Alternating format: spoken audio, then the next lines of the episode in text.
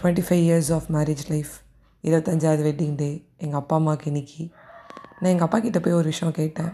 அப்பா உனக்கு அம்மா கிட்டே ரொம்ப பிடிச்ச விஷயம் என்ன? அப்படின்னு சொல்லிட்டு. எங்கள் அப்பா சொன்னது சகிப்புத்தன்மை.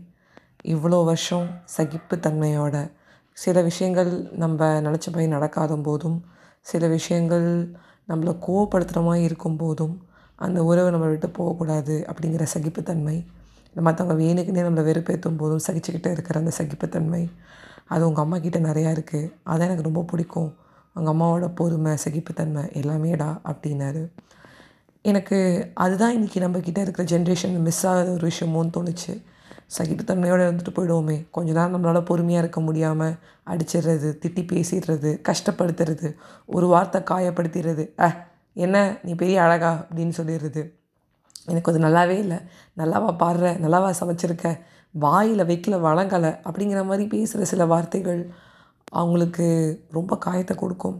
நம்மளுக்கும் சில நேரங்களில் காயை எவ்வளோ படுத்துகிறோமோ அதே காயம் நம்மளுக்கு திருப்பி வந்துடும் for every action there is an equal and opposite reaction அந்த ஆக்ஷனுக்கு ஒரு ரியாக்ஷன் மாதிரி நம்மளுக்கே அது ரொம்ப கஷ்டப்படுத்திடும்.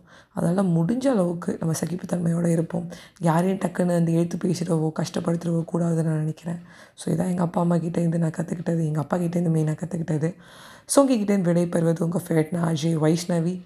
சகிப்புத்தன்மையை நம்ம வளர்த்துப்போம். சகிப்புத்தன்மை ரொம்ப முக்கியம். By bye friends